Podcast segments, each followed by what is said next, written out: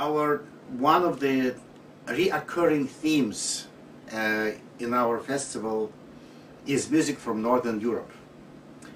And it has something to do with two facts. One is there is a lot of great music from Northern Europe. And second of all, because so many of residents of Door County and uh, Washington Island and Wisconsin in general are immigrants from Scandinavian countries or That's from. Northern Europe. Everywhere you go there, there are hints of that connection. Yes, and so it is very fitting to uh, to play such program. This time, we are going to play program dedicated to two composers, Jan Sibelius, whom you call Jean. I don't know why. Uh, and the other one was Dmitri Shostakovich, whom some people call Shostakovich. I don't know why. anyway, so this is uh, geographically between uh, um, city of Helsinki and St. Petersburg, which are very close geographically, hmm although in different countries. And uh, there is another coincidence which it just jumped to me from the page, and that is a letter S, because Sibelius start with S, and his first uh, work on a program called Spring Song, There are two more S's, and then we have Shostakovich start with S, and Symphony also with S. And So, the first piece, as you say, is Spring Song, Spring Song. which Sibelius titled, though I don't know why. okay, that is so.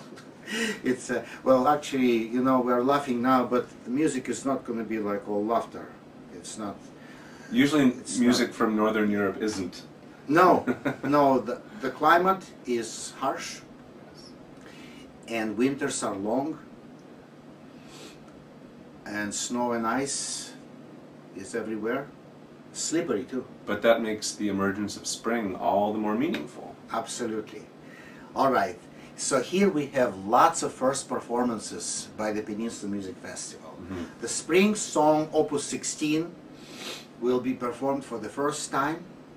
It is a very short, a miniature tone poem by Sibelius from his earliest works, Opus 16, but delightful piece in which he already displayed all the signature of his uh, musical writing. Very dark, brooding melodies and very powerful climaxes by brass. It will be delightful for us to play this piece and I, I'm glad I found it and be able to offer it to our public. Then we're going to have a soloist who also Scandinavian. His name is Henning Kraggerud, young boy, probably around 30 years old, who is making wonderful, wonderful career as a violinist and uh, produced his first uh, CD of two concertos for Naxos and those concertos are by Sibelius and Carl Nielsen. Nielsen. Right.